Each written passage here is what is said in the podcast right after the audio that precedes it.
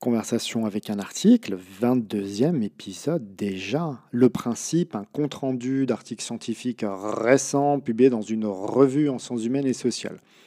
Aujourd'hui, après plus de deux mois, je crois, un article publié le 25 septembre 2020 dans la revue Journal of Material Culture, intitulé Finding Love, The Materialities of Love Locks and Geocaches.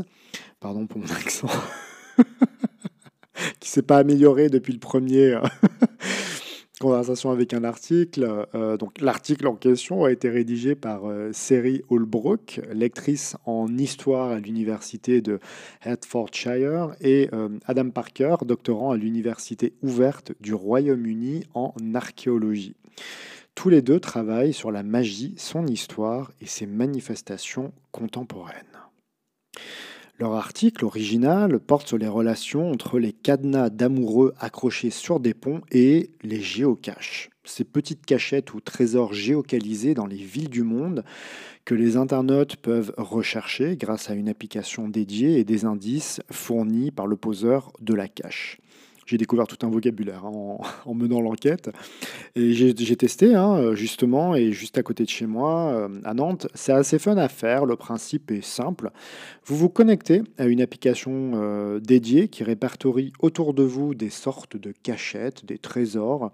Avec le GPS, vous pouvez euh, approcher de quelques mètres de la dite cachette, qui peut être plus ou moins difficile à trouver, d'où les indices donnés par le poseur de la cache et les internautes qui l'ont trouvé. Ils peuvent euh, se prendre en photo, hein, d'ailleurs, ces internautes, et ajouter des infos en commentaire euh, euh, d'une cachette répertoriée par l'application. Alors parfois c'est tout bête, hein, c'est au creux d'un arbre, on, voit vraiment que le poseur s'est pas emmerdé. D'autres fois, il faut vraiment compter sur les indices. Comment se présente une cachette? Bah, Ça va du simple étui qui va contenir une liste des gens qui ont trouvé la cachette sur un petit papier griffonné par ces derniers. Et ça peut aller jusqu'à des petites boîtes qui vont contenir une salutation au trouveur, un petit doudou, un carnet sur lequel manifester son passage autant d'éléments dont prennent soin les internautes, qui veillent, une fois qu'ils ont trouvé la cachette, à la reposer à l'endroit initial, à ne rien détériorer et à ne pas divulguer euh, trop d'indices.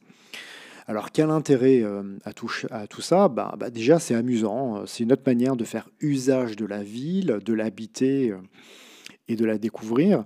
Ensuite j'ai trouvé très belle cette manière de prendre collectivement soin d'un secret euh, ça m'a rappelé le Père Noël avec les enfants et la complicité qui naît entre adultes, hein, les petits clins d'œil qu'on se fait pour pas que l'enfant sache, euh, tout en le disant sans le dire. Euh, bon, je vous en dis pas plus parce que c'est justement tout l'objet de l'article, hein, comprendre cette pratique. Ou plutôt ces pratiques, hein, le fait de poser des cadenas d'amoureux dans un espace et le fait de poser des cachettes géocalisées. Quelles sont les relations entre les deux? C'est pas du tout évident ou intuitif. Ben, pour le comprendre, il faut suivre la démarche euh, des deux scientifiques, euh, des enquêteurs qui euh, trouvent un jour, alors qu'ils mènent une enquête, il me semble, si je me souviens bien, une enquête sur les, les cas amoureux, et qui trouvent un trésor géocalisé sous la forme d'un cadenas.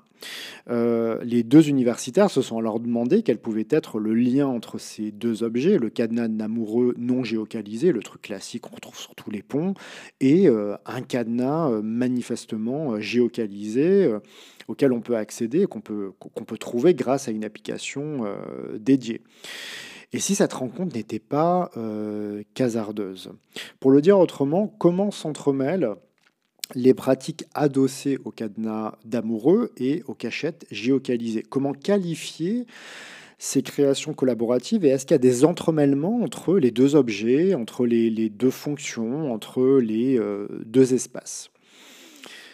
Pour y répondre, les deux universitaires articulent une perspective historique avec un terrain ethnographique mené en 2018 partout dans le monde à la recherche de géocaches qui étaient proches de cadenas d'amoureux. là, ça vaut le coup quand même de déposer des appels à projets, d'avoir des financements. Je suis prêt à déposer toutes les, les ANR du monde pour euh, ce type de terrain.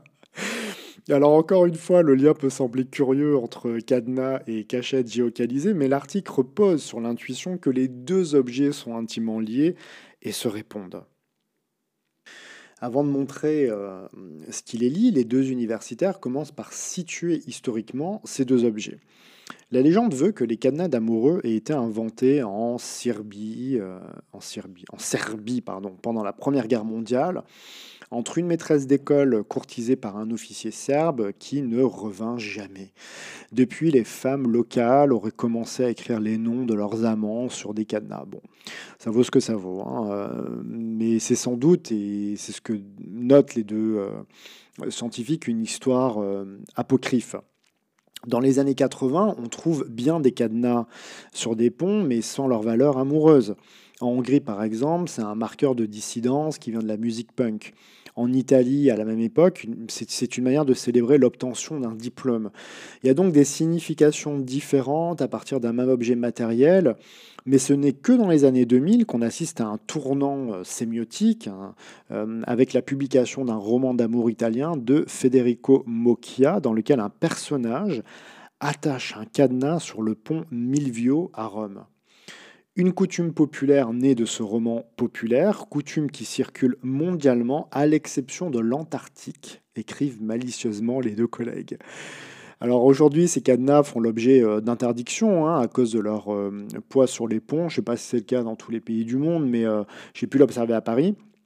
Il y a quelques, quelques semaines, ou non, c'était il y a une dizaine de jours, on dirait ma mère qui a besoin de tout repréciser. non, c'était il y a 11 jours. Non, c'était il y a 9 jours. C'était il y a une semaine ou 15 euh, jours, je ne sais plus. Euh, où j'ai pu observer en effet que sur les ponts euh, de la ville avaient été installées des vitres pour empêcher la pose de cadenas d'amoureux. L'histoire du géocaching est plus simple à retracer. Elle est bien documentée. C'est une pratique qui naît dans les années 2000 aux États-Unis avec un site web qui hébergeait euh, à l'origine 75 cachettes.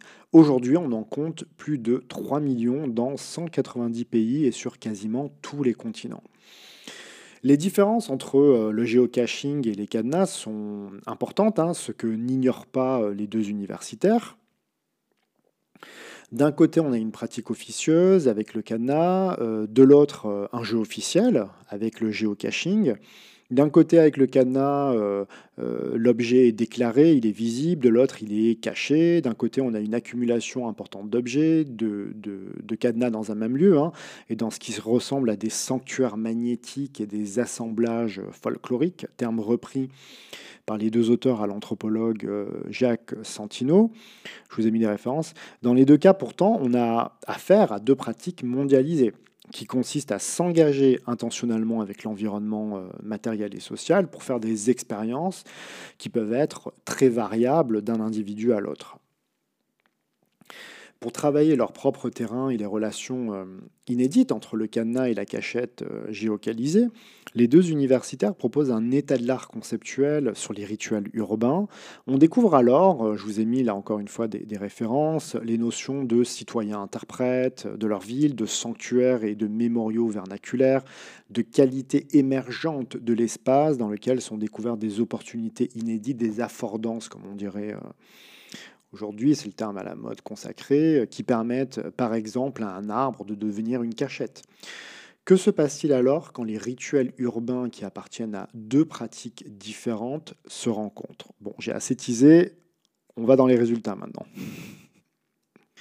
Ces résultats euh, sont riches et ont été obtenus à partir d'un terrain mené dans plusieurs pays en 2018, euh, je le rappelle, les deux scientifiques se sont intéressés à des cachettes géocalisées proches de sites où s'étaient accumulés des cadenas d'amoureux, souvent proches des attractions touristiques. Se crée alors une sorte de tourisme d'aventure qui bénéficie des codes et des pratiques associées aux deux rituels, les cadenas d'un côté, les cachettes géocalisées de l'autre. Les deux universitaires donnent l'exemple de cachettes géocalisées qui répertorient les nationalités euh, des joueurs euh, et des joueuses à qui il peut être demandé de dessiner leur drapeau sur un petit papier à leur disposition une fois la cachette découverte, conscient qu'on est précisément sur un site touristique où euh, généralement les gens, viennent, déposer des cadenas. De la même manière, certaines cachettes vont mobiliser des indices liés à l'amour pour être identifiés ou se référer aux fameux contes serbes apocryphes.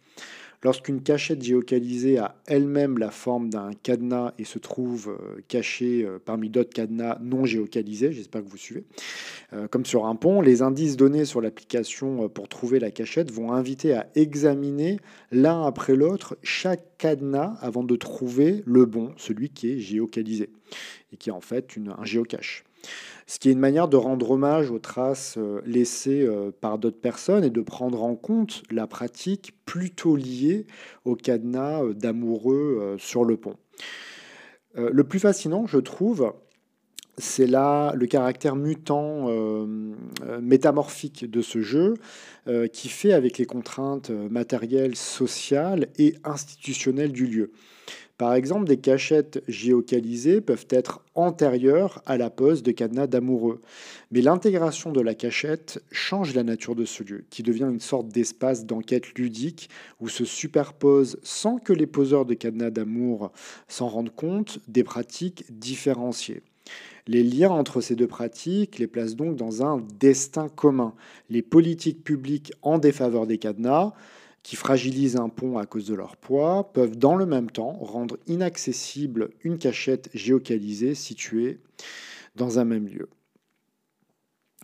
Pour résumer, on a affaire avec les cadenas et les cachettes à des créations collaboratives en série, concept repris à Lynn McNeil, professeur associé à l'Université de l'Utah aux États-Unis euh, et professeur en anthropologie. Elle désigne par là, et c'est tout à fait évident avec les cadenas et les cachettes géocalisées, elle désigne un contact avec des objets matériels qui contribuent continuellement euh, à euh, enrichir ces objets, à construire une mémoire intentionnelle et collective du lieu. Ce sont des dépôts structurés par tâtonnement qui structurent en retour euh, stimulent d'autres activités à partir de l'accumulation de traces. Les gens savent très bien ce qu'ils font, ils cachent des indices, ils s'amusent des errements des autres internautes, multiplient les clins d'œil, se réfèrent à d'autres cachettes euh, situés dans d'autres endroits du monde. Euh, c'est donc aussi une pratique en mouvement qui se métamorphose en permanence et se cherche ce qu'on pourrait appeler euh, des rituels vides, concept là aussi repris à deux anthropologues, je vous ai mis la référence. Je parlerai plutôt de mon côté de rituels flottants, euh, c'est-à-dire non institutionnalisés, qui se cherchent, se codéfinissent dans le temps, euh, dans un ajustement et un processus continu, associant des matières contraignantes, des lieux, des opportunités, des dispositions, être de passage, être touriste, être résident. Et leur caractère flottant signe à la fois leur fragilité et leur, leur vitalité. Invisibles à ceux qui n'en connaissent pas les rouages, des cachettes géocalisées poursuivent leur vie. Mais elles sont menacées par les dégradations euh, éventuelles de ceux qui les trouveraient sans saisir, euh, euh, sans connaître leur sens hein, et sans comprendre de quoi il en retourne. C'est pourquoi les deux scientifiques plaident pour l'étude accélérée de ces palimpsestes sociaux. Quelques mots euh, pour terminer, euh, personnel. Hein, euh, j'ai beaucoup apprécié l'article parce qu'il donne sa chance aux aléas et aux découvertes du terrain. Le lien hasardeux entre les deux objets est une manière de prendre au sérieux ce qui peut arriver sur un terrain. ces frottements inédits dont on ne sait pas toujours quoi faire et qu'on ne voit même pas toujours. C'est tout le talent des deux scientifiques ici de faire coïncider euh, intellectuellement ces deux objets et de saisir l'opportunité qui leur est faite euh, de suivre la voie ouverte euh, par leur propre terrain, ce qui les a probablement amenés également à des réécritures, à restructurer peut-être leur enquête. J'aurais peut-être apprécié une description un peu plus poussée de certaines cachettes, de leurs particularités matérielles, euh, et peut-être une description également des relations avec les politiques publiques qui auraient amené les, deux scientifiques à conduire des entretiens, je ne sais pas, et à analyser des documents institutionnels pour comprendre comment s'ajuste dans la durée cette pratique euh, urbaine. Mais c'est peut-être euh, un travail à venir, en tout cas je l'espère, parce que c'était vraiment passionnant à lire. Euh, voilà, j'espère que ça, vous a plu. Euh, à bientôt. Euh, avant la rentrée, sans doute, j'ai bien envie d'explorer d'autres sujets. J'ai repéré plein, plein de sujets vraiment, vraiment chouettes. je pourrais le faire pendant l'été, mais je préfère ne pas trop m'avancer parce que quand je le fais, je prends deux mois. l'été risque, risque en plus d'être chargé, mais d'ici là, bah, abonnez-vous hein, sur Apple Podcast, euh, sur encore Spotify, YouTube. Vous avez le choix et surtout parlez-en, parlez de conversation avec un article. À bientôt, bel été.